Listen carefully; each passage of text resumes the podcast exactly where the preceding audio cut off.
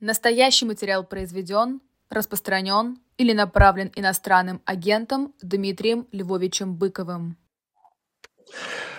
Э, добрый вечер.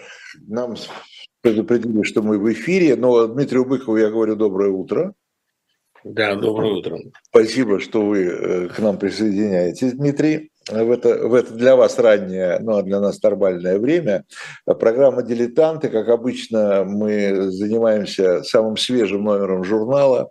Таковым является февральский номер, второй номер этого года. И э, много интересного, как обычно, сказал бы, что много неинтересного.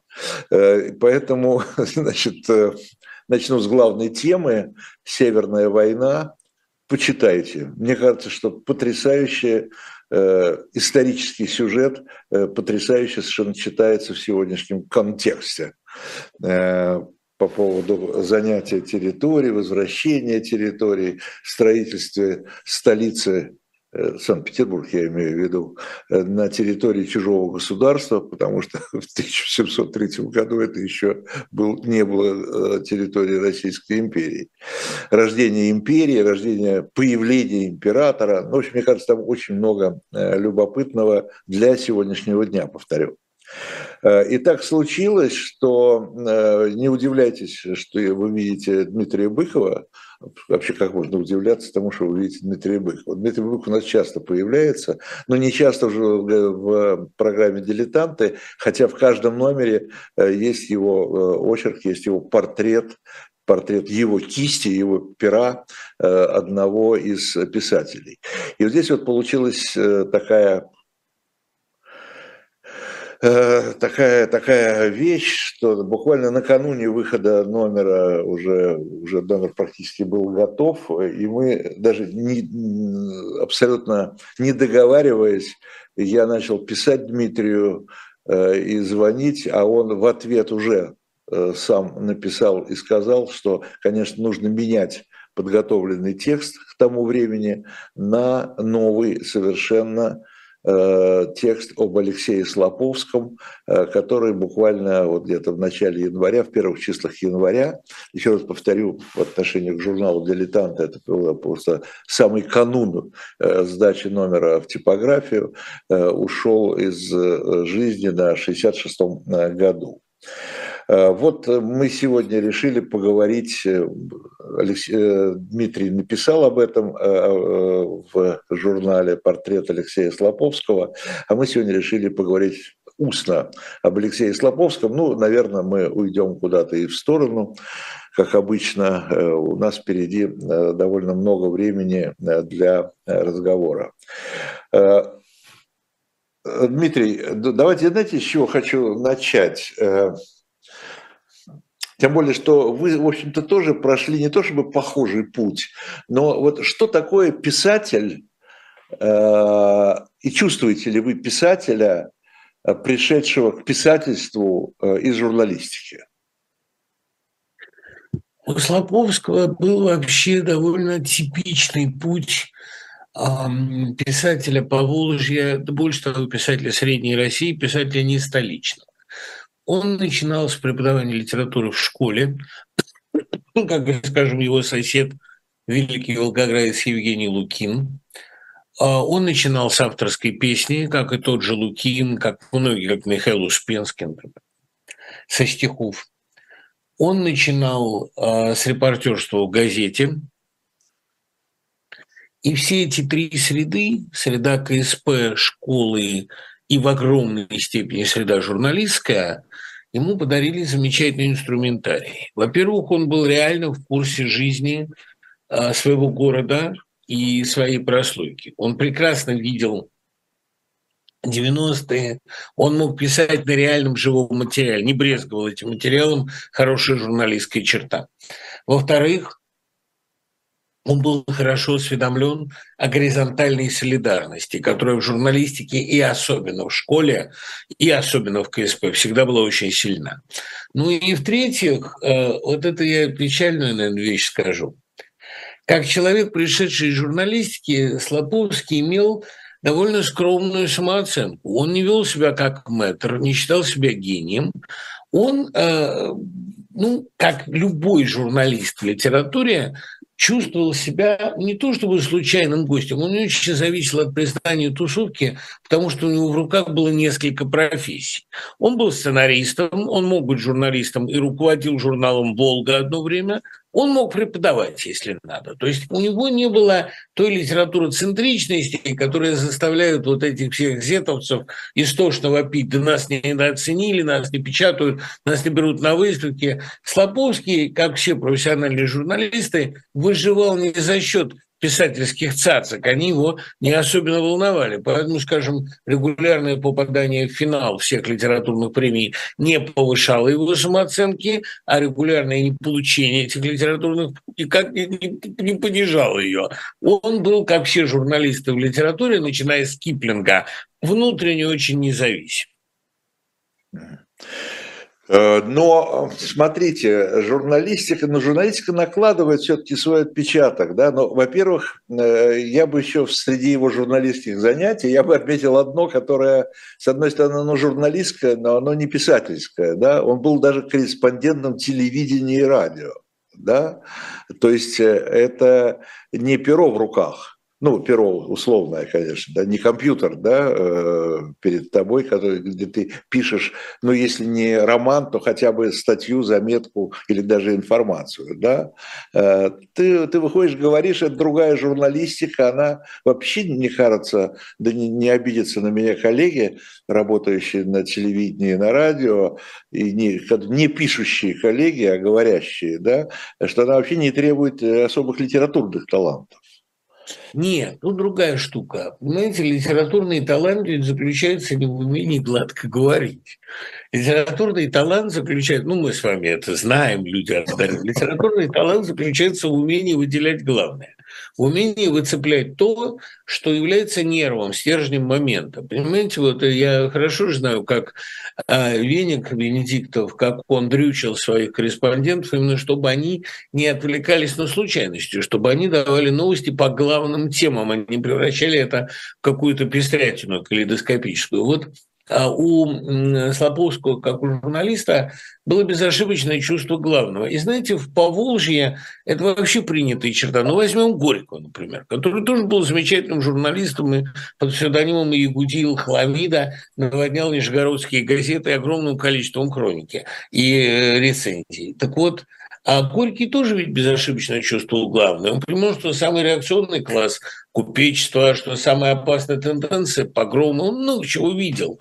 И э, мне кажется, что умение Слоповского, абсолютно журналистское, чувствовать реальность, ее нерв и выцеплять в ней. Главное, оно привело к созданию его лучших романов. Потому что, понимаете, 90-е годы, и особенно нулевые, это было время, когда литература отворачивалась от реальности. Сначала это казалось журнализмом, потом, понимаете, портретирование этой реальности вошло в некоторое противоречие с идеологией либерализма. Потому что получалось, что 90-е годы были временем беспредела и безнадежности, а их подавали как время ну, свободы и надежд.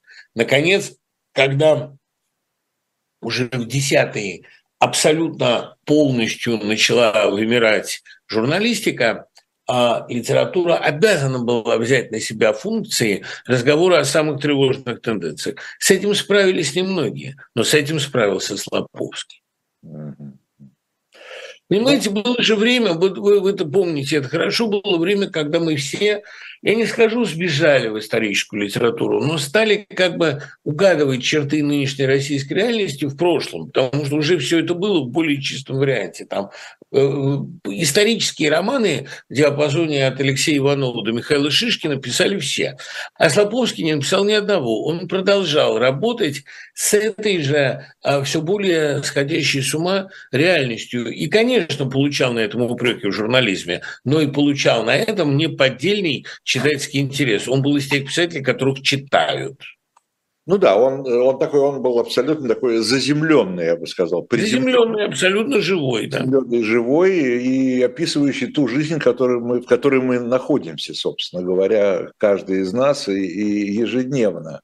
А, но в то же время... Еще, вот, вот еще важная штука. Понимаете, у него э, это было не провинциально, я думаю, это было глубоко органически в его натуре. он как бы не считал то, что он делает, большой литературой, относился к этому довольно снисходительно. И мы с ним подружились очень интересно. Он мне написал, что а вам, наверное, может, я даже слышал что-то подобное, вам, наверное, не нравятся мои тексты, но вот я вам рекомендую прочесть тот и тот. Я ответил очень горячо, что, Леш, ну, как можно, я вас читаю с пыльной зимы, там слежу за всем, что вы делаете. Немедленно мы а, перешли на «ты», и, в общем, он был как бы э, рад ошибиться. А дело в том, что любой писатель, работающий с реальностью, он себя недооценивает. Ему кажется, что он к вечности не имеет отношения. Так вот, Слоповский имел к вечности самое прямое отношение, потому что о э, десятых годах будут судить по его большой книге перемен. То есть, ну, вот я как раз хотел вам задать вопрос, насколько такого рода литература, э, вот вы в этой статье упоминаете, но если бы вы даже не упомянули, я бы, наверное, тоже вспомнил по аналогии и Петрова в гриппе, да? Да, конечно. Никого, да, это вот все литература одного плана. Насколько она, ну, это слишком э, патетично, наверное, говорить, насколько она останется, эта литература останется в истории литературы. Но Могу вам сказать, нет. Насколько, Тут... не, не слишком ли это сиюминутно все-таки? Нет, нет, понимаете, надо видеть этот, э, ну, эту линию. Это, это же не фильетонно. Это еще и минутно в том смысле, что это работает с текущими проблемами, но не только с текущими реалиями. Как раз Петрову в гриппе этот роман уже до известной степени метафорический, гротескный, просто с элементами фантастики, как и предыдущие и последующие книги Сальникова. Я думаю, что э, как раз Сальников был, ну что ли, более отвязанным фантастом. Он такой писатель типа Лукина. Но если говорить о э, корнях, то корни Слоповского – это, конечно, в огромной степени Пьецух и в огромной степени Шукшин. Ведь, понимаете, после Шукшина почему так остро ощущалась эта пустота, это сиротство литературы. А Шукшин работал с очень сложным материалом, с людьми, которые не попадают в разряд, которые из деревни уехали, а в городе не прижились. А его главными героями были эпизодические персонажи распутинского последнего срока. Дети старухи Анны, которые из деревни-то уехали, но они не прижились в городе, и они нигде не стали своими. Эти люди городских окраин, ну, так сказать, другие игрища забав по шукшинскому самоопределению, это э, промежуточный, крайне сложный класс, у которого на месте души а, чрезвычайно болезненный шрам. Вот у, скажем, героев Сальникова в этом месте уже не шрам, а ну, какое-то родимое пятно или какая-то память о шраме. Они очень много смеются, они все время хохочут. Это у них так выражается травма. А люди Шукшина и его герои, они рыдали в это время. Они, как в рассказе «Верую», пускались либо в драку, либо в пляс, либо в пьяные слезы ампутация души у советского человека у поколения Шукшина еще болела, а у поколения Слоповского это уже ощущалось как такая легкая нервная щекотка. И в этом плане я, конечно, а, не разделяю мнение, высказанного в некоторых рецензиях, о том, что у Слоповского не чувствует сопротивления материала, что у героев нет души. Души, может быть, и нет, но и на ее месте – болит или, по крайней мере, напоминает о себе, беспокоит. Какое-то жжение, какое-то соднение, какой-то зуд. А в этом плане герои Слоповского были в основном, конечно, глубоко несчастные люди. Э, Дима, у вас в вашем э, портрете Слоповского есть такое э, выражение по отношению к его героям «полулюди». Ну, это сознательные совершенно, да, это... Нет, я согласен. Я просто, у меня вопрос-то, а кто их сделал полулюдьми? Кто их ополовинил? Ну, советская, вот власть, это... советская власть или 90-е? Что вы, советская власть начала этот процесс, она не довела его до конца. При советской власти начала формироваться своя новая высокая культура, культура комиссарских детей, которая в 60-е годы дала довольно пышные плоды. Конечно, великой экзистенциальной а, прозе а, там, 60-х, 70-х по-настоящему религиозного чувства не было, было, пожалуй, у Трифонова его такое педалированное отсутствие, ну, отсутствие какое-то пустое место, которое там тоже ощущалось всегда. Но тут вот что важно сказать. Последний текст Слопуск, предпоследний, а последний его блог в журнале «Пост», написанный уже после того, как его выписали из больницы, а лучше ему не становилось, он написал такой текст под названием «Удушье». Вот когда я говорю полулюди, в этом же очень легко увидеть там а, пренебрежение или чуть ли не фашизм. Многие говорят, о, они, они тебе полулюди, значит, недолюди, значит, сам ты ундерменш и так далее. Нет, ничего подобного. Это полулюди, живущие полужизнью. Люди, живущие в ситуации... Да, люди, живущие в ситуации удушья, когда у них отнимают постепенно гражданскую активность, представление о долге, наконец, элементарную мораль. А Слоповский все назвал своими именами перед смертью, хотя у него и раньше были тексты предельно откровенные. Все время поддушивали. Удушья – это ключевое слово десятых годов. Все время отнимают новые возможности видеть краски, выезжать за границу, видеть мир, говорить с людьми, думать, публиковать, дышать. Вот это было действительно полужизнью. И Слоповский совершенно точно это фиксировал, начиная, между прочим, с первого-второго пришествия, первого романа, в котором тема несвободы у него уходит на первый план. А проблема в том, что эти полулюди, у которых действительно ампутировано очень многое, вся политика, отчасти совесть, отчасти нонконформизм, все ампутируется на наших глазах. А у этих людей все-таки оставалось чувство неполноценности. И отсюда а та тоска, с которой они всегда у Слоповского празднуют. Празднуют ли они юбилей, свадьбу, поминки, день рождения, а помолвку, что угодно, чтобы они не праздновали, эти праздники превращаются в побоище. Они ощущают очень остро, что в этой жизни нет кислорода. Но смотрите, они, да, эти люди, конечно, чувствуют себя, они сами себя чувствуют полулюдьми, потому что они живут в этой полужизни. Недобор. Больше того, они остаются инфантилами. Вот это страшное дело, инфантильность этих людей, которые все как-то понимают, что надо что-то сделать. Но ничего сделать, кроме как договориться с бандитами, попросить помощи бандитов, они не могут. Единственная влиятельная сила в этом мире – это провинциальные бандиты, потому что они а, имеют какие-то выходы на московские кнопки на московские рынки. А в остальном а, вот тотальной инфантильности этих людей. У Кушнера было хорошее стихотворение, там, а мы в 50, Андрюша, Люси, Саша. А, и он как раз воспринимает этот опыт как очень горький, потому что это признак несостоятельности. И будем откровенны, огромная часть населения России, огромная часть самого активного по возрасту самого, казалось бы, политизированного поколения, она же ничего не успела сделать. Она ничем не руководила, ни за что не отвечала. Она не изменила жизнь страны. Для нее десятые годы слепились в одну неразличимую массу. Люди помнят, когда они ездили в Турцию, но кроме этого не помнят ничего.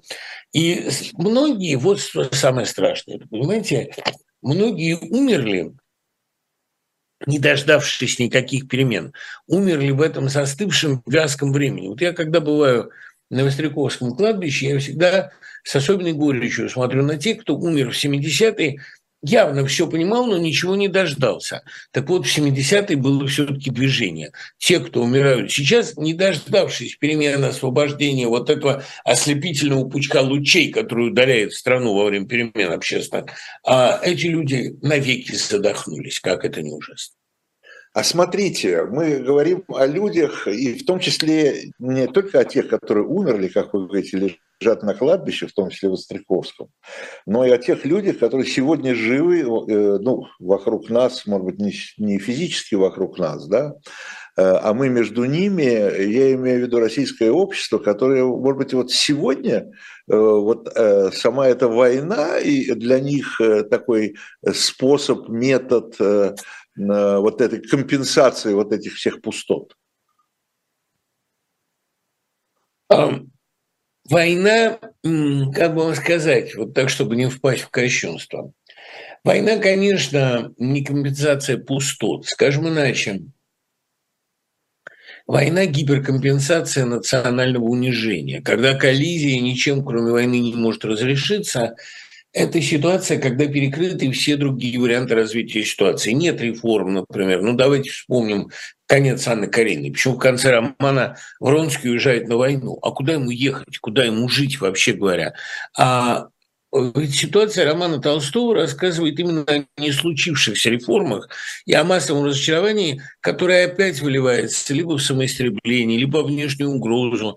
Ну, не умеет Россия жить внутренней жизнью, ей необходима внешняя разрядка. Такой разрядкой была а в 1863 году подавление польского восстания. Сейчас, вы знаете, планируют памятник ставить Муравьеву вешателю. И прав совершенно был Герцен, который тогда написал, что наше дело проиграно, внутренняя повестка Россию больше не интересует. Это всегда ситуация, война – это всегда реакция на не случившиеся реформы и попытка решить внутренние проблемы за счет внешних вызовов. А, кстати говоря, Слоповский это замечательно понимал, потому что в последних его вот романах, главы из которых он а, выкладывал в а, Фейсбуке нарастает вот это разочарование жизнью и предчувствие войны уже просто абсолютно открытым текстом. Он, кстати, ну, например, о пуске Палисе Сергея, о его страшной эволюции. Он а, говорил с большой откровенностью, потому что он с ним дружил. У него смерть действительно переживал трагически. А Слоповский вообще а, все время войны с исключительным достоинством и прямотой писал, не уезжая при этом из России. И при этом все понимали, чем он рискует. Так что э, война – это компенсация тупика, компенсация недоделанных реформ и невидимого развития. Война – это способ отвлечь население от его собственной жизни. Ну, правильно, но это, э, понимаете, вот сидит такой умный Быков, э, может быть, поглупее там сидит э, Дымарский, который ему вопросы задает. Ах, ахти, ахти, да. Ну, ну ладно, дело не в этом. И, и мы рассуждаем, но сам этот человек, который, о котором мы говорим, он не в этих категориях мыслит. Он мыслит, что, ну, как вот вы правильно сказали про Толстого, а куда еще деваться-то? Вот пойду туда, я, я родину защищаю, там я не знаю чего еще. Я этих э, сволочей наказываю. Там можно найти для себя миллион вообще всяких оправданий. Нет, понимаете... Эм... Извините, Дим, я просто хочу закончить. Но самое главное, что я, собственно, ради почему я вас это спрашиваю, потому что вот эти вот полулюди, я правильно вас понимаю, полулюди не как унтерменшин, а именно... Да, как... конечно, полулюди Конечно, безусловно. Вот они, э, э, они же составляют э, как бы базис, да, это основа э, вот нынешней ситуации, э, это опора а вот здесь внимание, потому что здесь вопрос в том, каким образом можно в человеке развить эту ампутированную тень и эту ампутированную душу, Этой проблемой занимались многие люди, кстати говоря, и Шемисо, и особенно Уайт в пьесе «Рыбак и его душа», потому что эта ампутированная душа может при определенных условиях отрасти. Каковы эти условия? Вот этим занимался, кстати говоря, Слоповский. Когда герой чувствует пробуждение, три таких ситуации у него в прозе присутствуют. Экзистенциально – это близость смерти – своей или чужой, скажем, смертельная болезнь, обретение себя на грани, когда нечего становится бояться, потому что очень многих душа забита страхом. И, конечно, предсмертные тексты Слоповского такой же опыт экзистенциальной глубины и откровенности. Второй механизм – это любовь сильная, Другое дело, что у этих людей любовь как-то немножко ампутирована, и они... Ну, помните, вот был фильм «Качели» замечательный, когда да. с Мерзликиным и Налубкиным, когда два простых, примитивных героя попадают в сложную ситуацию, в ситуацию сложной любви и не знают, как себя вести. Они срываются друг на друга, скандалят, пьянствуют. Это ситуация, ну, как бы, вот как сказано у Горького, тело у тебя не по душе, а душа не по телу. Когда ситуация любви вдруг выбивает какую-то искру даже из абсолютно каменной души. И третья ситуация, которая а, довольно любопытна и которая нас всех ожидает. А эта ситуация, ну, она по-разному всех заденет, но она будет. Это ситуация масштабного краха системы, потому что Слоповский, собственно, как прозаик начался с 91 года, если вообще с 90-х годов. А ситуация масштабного краха системы, которая вызывает одновременно тревогу и все-таки радость, ничего не поделаешь, рушится страшная система. Это какое-то облучение космическими лучами. Герои Слоповского это в 91 году пережили, и для них, для всех это существенная веха.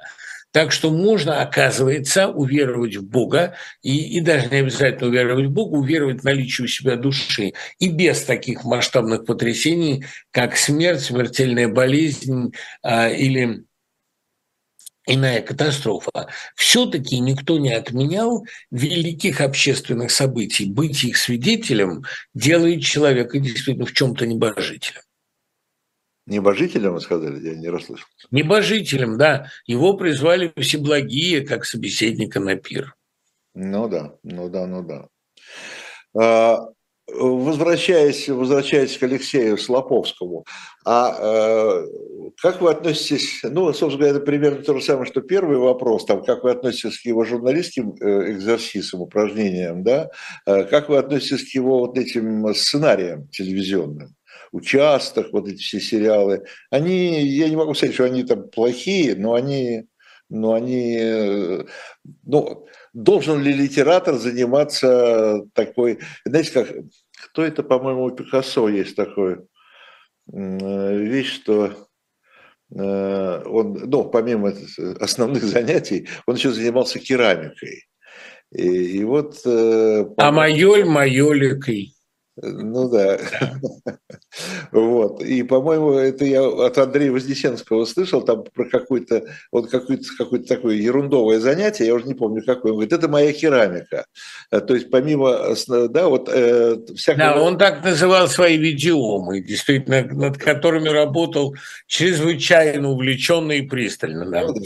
А, нет, Но дело в том, что... это была его керамика, да? Э, вот... Нет, вот это очень интересный вопрос, очень принципиальный. Понимаете, это не было для него даже отхожим промыслом, это не было для него выживанием, а писателю свойственно заходить на сопредельные территории в поисках новых стратегий. Вот так Пушкин, по мысли Тынянова, зашел на территорию Мадригала и принес в любовную лирику некоторой непосредственности комизм так, например, по крайней мере, такое жесткое остроумие, так Маяковский зашел на территорию рекламы и в свою любовную лирику принес рекламные интонации и так далее.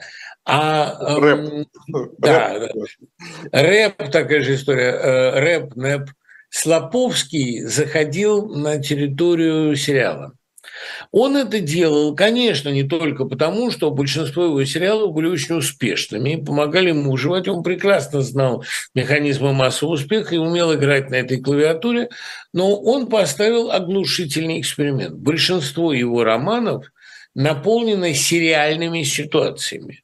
Ситуациями семейных тайн, а, разводов, э, золушек, там бедные, богатые – а абсолютно анискинских вариаций там в участке, он доказал, что большую литературу можно делать приемами сериала, а подпускать мелодрамы, подпускать триллеры, детектива, даже в умеренных дозах социальной фантастики, в любом случае держать читательское напряжение приемами ниже пояса. Ну, такими действительно а, абсолютно мелодраматическими ходами.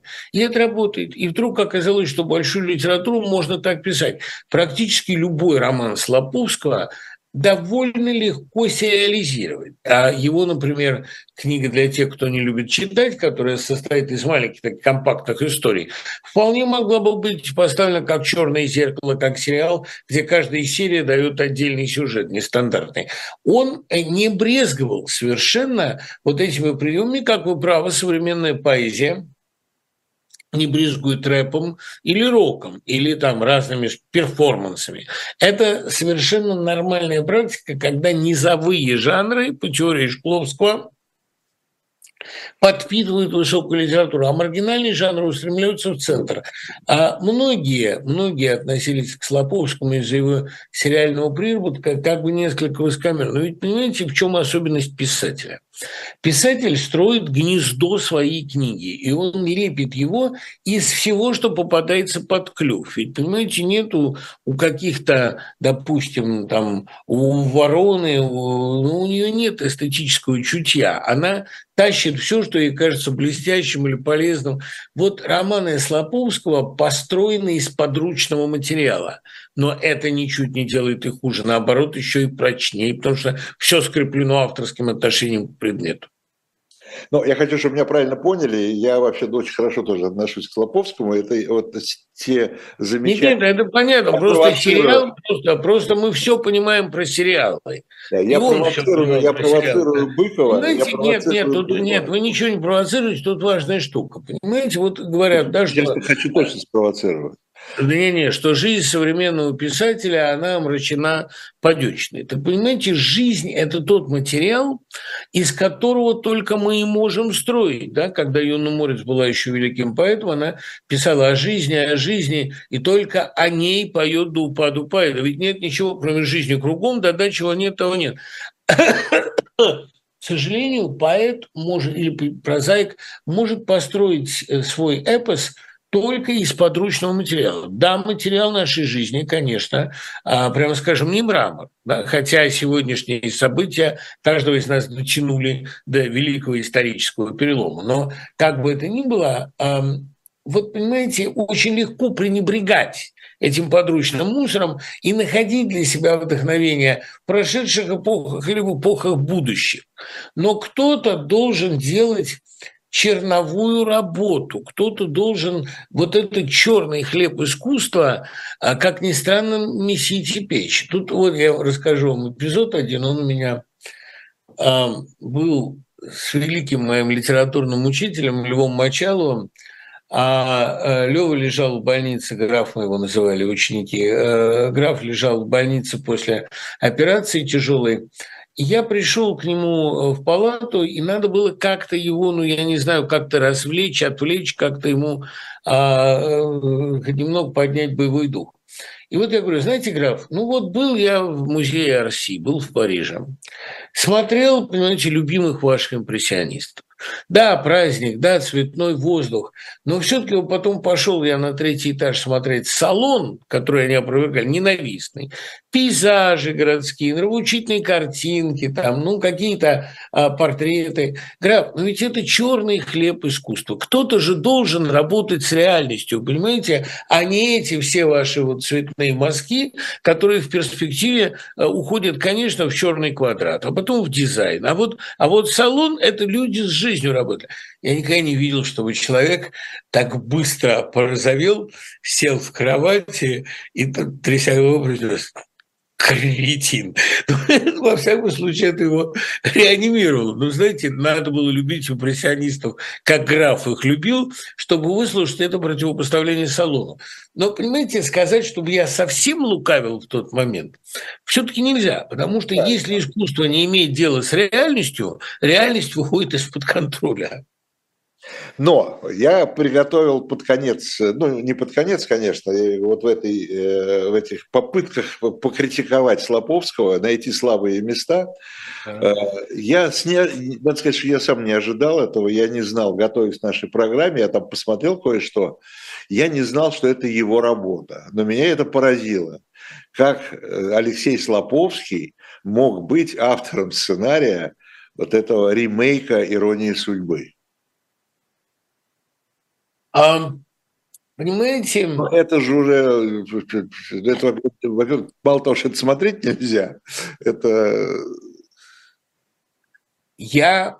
Ну, а, можно это выдать за эксперимент. Не-не, скажу вам. Я помню, как я на а, премьере этого фильма встретился с Аллой Шуриковой. И человеком, чему чутью комедиографа я доверяю абсолютно, тем более, что по первому-то образованию на естественник и человек довольно а, твердых а, правил. о твердых, ну, скажем так, твердой логике. И вот она сказала, что как замечательно построен сценарий, чтобы, а, глядя на всех этих людей из нашего прошлого, понять, как мы упали, понять, как мы попали. В этом плане э, сценарий был очень крепкий, потому что он вызвал, он вызвал даже не ностальгию, он очень четко показывал разницу уровней. И финальный монолог Мягкова, который там писал Слоповский, это было предельно жесткое самобичевание. Это был рассказ о том, как поколение упустило все возможности. И надо сказать, что Мягков сыграл это на уровне лучших своих ролей, всегда очень жестких. Мягков был на самом деле жестков. Он настолько убедительно показывал и слабость, и правоту Новосельцевых, условно говоря, или Лукашиных. Поэтому э, я думаю, что здесь Слоповский отработал на твердую пятерку.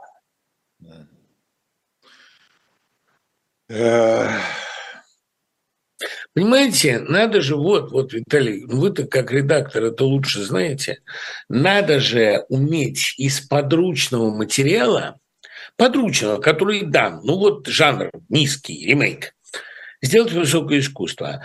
Тогда можно обнажить нищету жанра и показать, как жалко выглядит постсоветский ремейк советского. Это Леша понимал очень хорошо. Но э, не придумаем ли мы за него вот сейчас красивые формулы? Нет, он к этой работе относился вполне или трезво. Он, или он действительно так, э, так и замысливал? Или... Нет, он хотел показать именно дельту. Он хотел показать, что изменилось. Почему не можем повторить.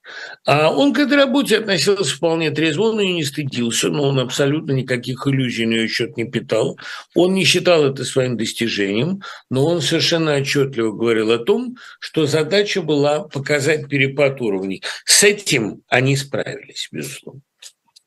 Ну, я думаю, что вы нашли сейчас точную формулу, да, не можем повторить.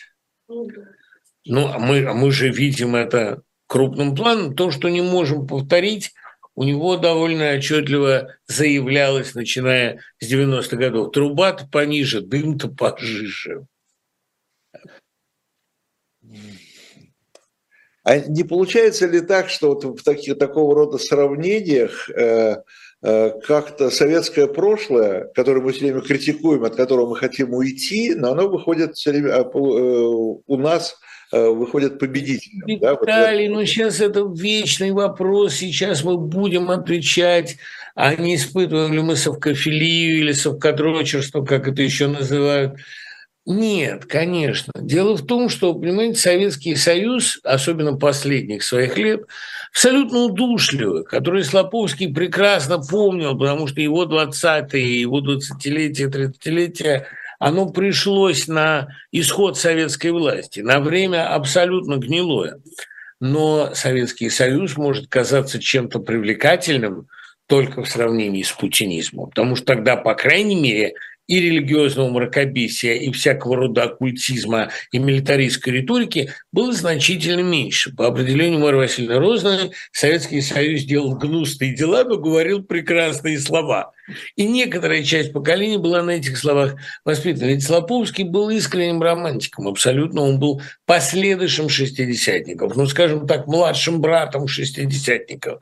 Ему не досталось того, что досталось, например, Пьецу. Он встретил как раз а перестройку, можно сказать, э, созревшим, совершенно сложившимся человеком, которому вдруг отрубили все перспективы будущего. Ему пришлось адаптироваться, выживать, он адаптировался неплохо. Но то, что у него не было идеализации СССР, совершенно точно. Он просто понимал, что стало хуже, примитивнее, площе и бесперспективнее. Дим, такой более общий вопрос о современной литературе, современной российской литературе, русской литературе. Э, но мы, конечно, все с одной стороны повторяется, но, но ничто не повторяется один к одному, да, ничто не повторяется со стопроцентной Буквально, точностью, да.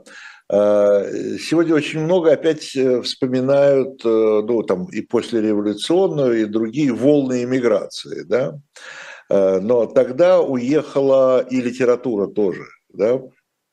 Что сегодня? Литература уезжает из России или литература остается в России? Или сегодня, с учетом этих всех новых коммуникационных возможностей, это не имеет значения? Ну, Слоповский никуда не уезжал, э, да, и не собирался, как я понимаю. Ну, или мы не знаем. Но ну, много фамилий можно назвать людей, которые уехали. Да, из... Вот это, это озадачивающий вопрос. Почему не уезжал Слоповский, уехал бы он в конце концов или нет, я думаю, его могли вытеснить. Такая ситуация могла возникнуть. Но тут, видите, а, вот Мария Туровская, я ее спрашивал а в нашем интервью, уже ей было 93 года, я ее спрашивал, как она оценивает происходящее в России, она говорила, ну, интеллектуальная честность мешает мне ответить. Раньше, когда меня приглашал Табаков, я могла понюхать воздух. Теперь, после его смерти, я лишена возможности приехать в Москву. А без этого непосредственного контакта с реальностью а оценок давать нельзя. Мне кажется, что есть люди, такие действительно интуиты, люди, наделенные особенным чутьем на детали. Слоповский, как всякий э, драматург, сценарист, отлично это чувствовал. Я думаю, что он при прямом соприкосновении с этой реальностью получал какие-то токи, по-прохановски говорю ужасно, но какие-то сведения невербальные он получал от этой страны. Пребывание в стране было для него, ну, понимаете, как вот замер температуры для а, спелеолога, который чувствует какие-то движения воздуха, и там есть выход из пещеры, там повеяло холодом, свежестью, или наоборот теплом. Вот я думаю, что для спелеолога правильный выход находиться в пещере, и Слоповский так себя чувствует. При этом я совершенно не исключаю варианта, при котором он уехал бы, у него обсуждались варианты работы за границей. Я думаю, что в какой-то критический момент спелеолог бы почувствовал, что выход завален, и надо искать другие щели. Но а, для него важно было пребывание в России именно потому, что это был его материал, материал, с которым он работал. Безусловно. И вот да. трудно представить себе, например, того же Шукшина, которого вы сегодня, да? Да вспоминали, чтобы Шукшина там работающего где были где-либо за границей. В эмиграции, да. Хотя мне кажется, что тандем Шукшин-Фасбиндер мог бы быть довольно любопытным. Тут же, понимаете, эм, у Шукшина тоже в руках была профессия. Он был крепкий режиссер и мог бы снимать.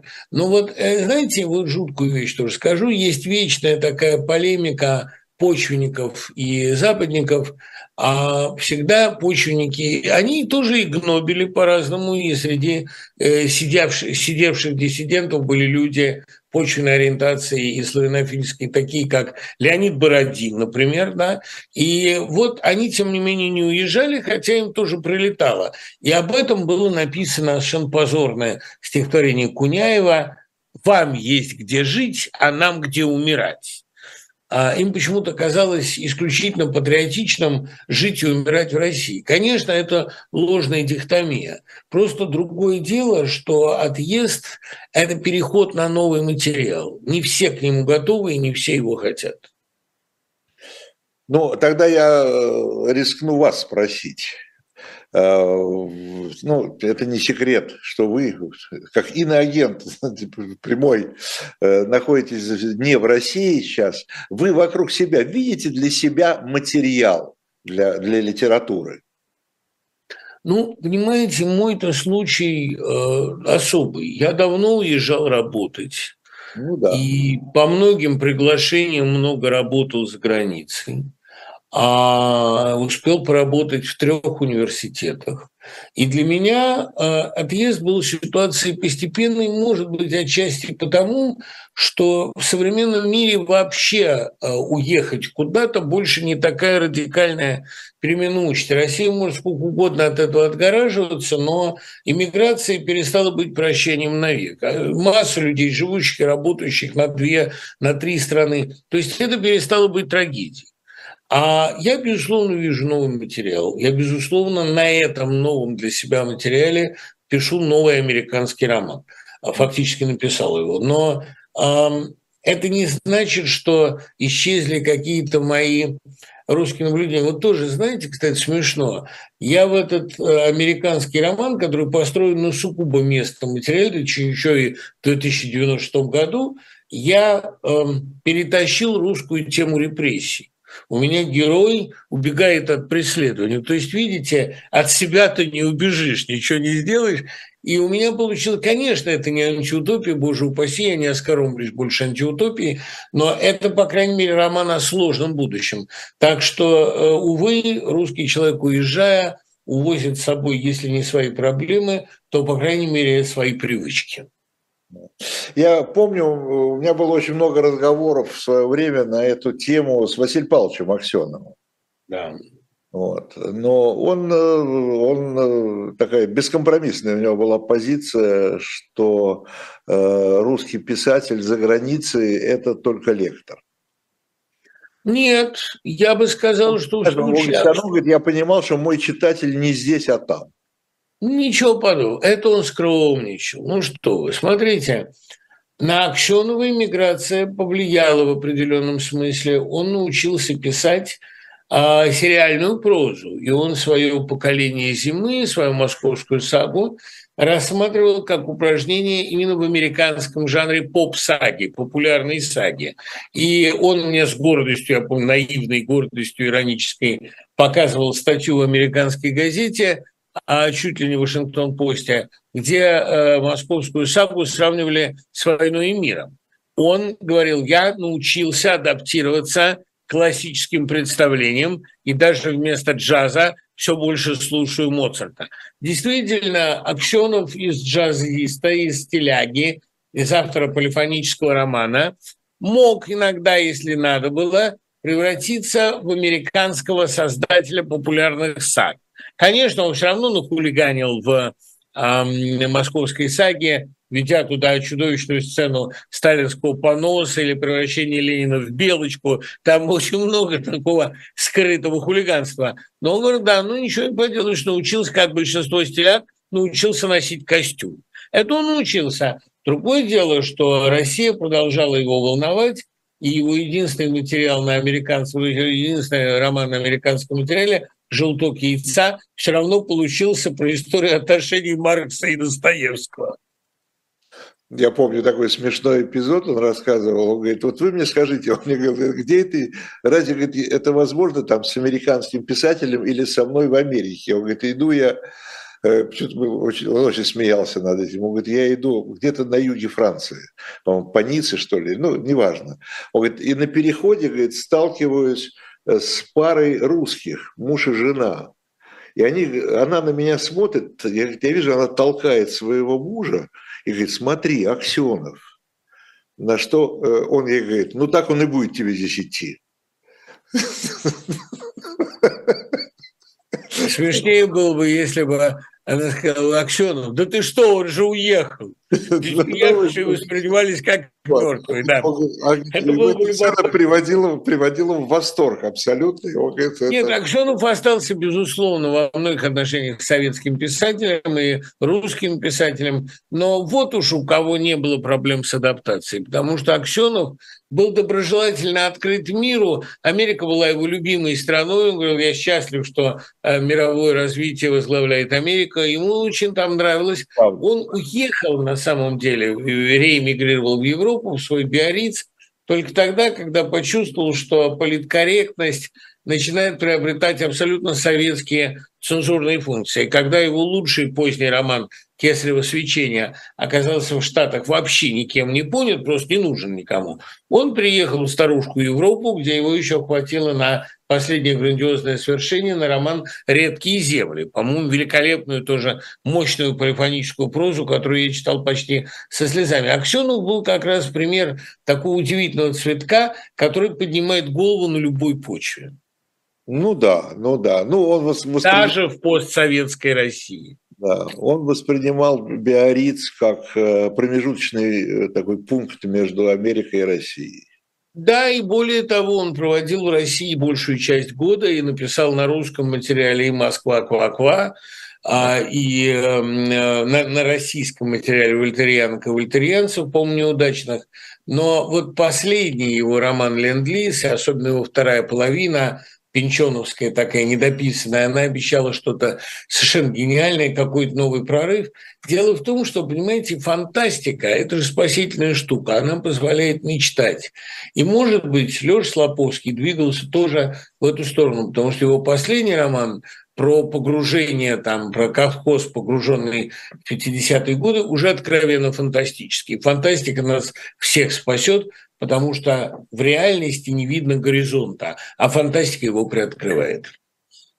Но если уж заканчивать там с э, темой э, иммиграции, писателей, то ну, мы знаем примеры, с другой стороны, писателей, которые в той же Америке не, не прижились, и Америка не понравилась. Ну, во-первых, кстати говоря, ну, там понятно, да, там, там Солженицын, э, он, э, ну, он я даже не знаю, как это выразить, это, она не могла ему понравиться, он не мог с ней никак.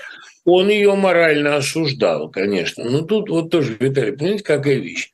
Понравилось, не понравилось, прижились, не прижились, но очень для многих это было единственным способом избежать тюрьмы, как для Владимира, за которому прямо поставили дилемму, как для Войновича, которому прямо сказали, как для Бродского, которому прямо сказали, не поедете на запад, поедете на восток. Вот такую метафору применили. Дело в том, что Иммиграция – это иногда спасение и всегда веер новых возможностей. Так что даже для тех сугубо русских авторов, как Мамлеев и Синявский, очень разных, но по-своему очень хтоническим, э, хтонических, этот опыт оказался бесценным. Есть, был такой эмигрант-поэт э, Иваск. Юрий Иваск замечательный, да, футурист. Фраза, что эмиграция – это всегда трагедия, но не всегда неудача. Вот, совершенно верно. А э, еще лучше вспомнить слова того же Синявского, иммиграция – это необитаемый остров. Но вот для Робинзона это было важное место. Без этого острова Робинзон бы не состоялся, конечно. Ну да. Ну да, ну я имею в виду уже даже и современных писателей. Там, смотрите, вот э, с, э, поехала преподавать, а вернулась явно такой антиамериканистской Татьяна Толстая. Да? А момент эволюции Татьяны Толстой, понимаете, это, я бы сказал, вот то, что называется далеко зашедший нонконформизм. Все будут стремиться в Америку и хвалить Америку, а я буду ругать Америку и ругать американских студентов. Там все будут а, устремляться на Запад, а я скажу, что я разочарована. Это не желание любой ценой как-то выделяться, это именно нонконформизм вот в таком его а, крайнем проявлении. Ну, понимаете, ведь эволюция юный морец – случай довольно сходный. Они сейчас, насколько я понимаю, пусть в разных степенях, так сказать, но по одну сторону баррикад. А дело в том, что, ну, э, я не буду там Татьяне Толстой припоминать многих ее двусмысленных цитат, не в этом дело, я к ней злобных чувств не питаю а пусть это даже не взаимно. Но э, случай «Юный морец» – это и тоже нонконформизм. Там огромная часть поэтов либеральна, потому что им нужна свобода слова. А мне вот ничего не нужно, и я буду, значит, там э, осуждать НАТО за бомбежки Сербии, а потом отсюда постепенно и пошло. А это, э, скажем, допускает возможность принять премию от Бориса Березовского, но при этом значит, ненавидеть либеральную, олигархическую и любую другую а, современную среду. Это для юный морец не противоречие. И я, кстати говоря, в сегодняшней ее позиции никакой корысти не вижу. Это просто нежелание совпадать с большинством, э, такая травма молодости, доведенная до абсолютной последовательности. Поэтому слежу с горячим одобрением. Спасибо большое Дмитрию Быкову. Э, Спасибо Ой. вам услышать. Второй номер, сейчас второй номер журнала «Дилетант», и не только второй, любой номер, вышедший из журнала «Дилетант», вы можете приобрести на сайте Shop Дилетант Медиа. Там появилась новая книга «Русские уроки истории. История России от христианской революции до попытки установления социализма. Э, судьба российской цивилизации» и так далее. Это всегда интересно. История А я пошел писать для третьего номера. Спасибо. Быков идет писать для третьего номера. Спасибо. Всех благ э, читайте журнал «Дилетант». Всего доброго.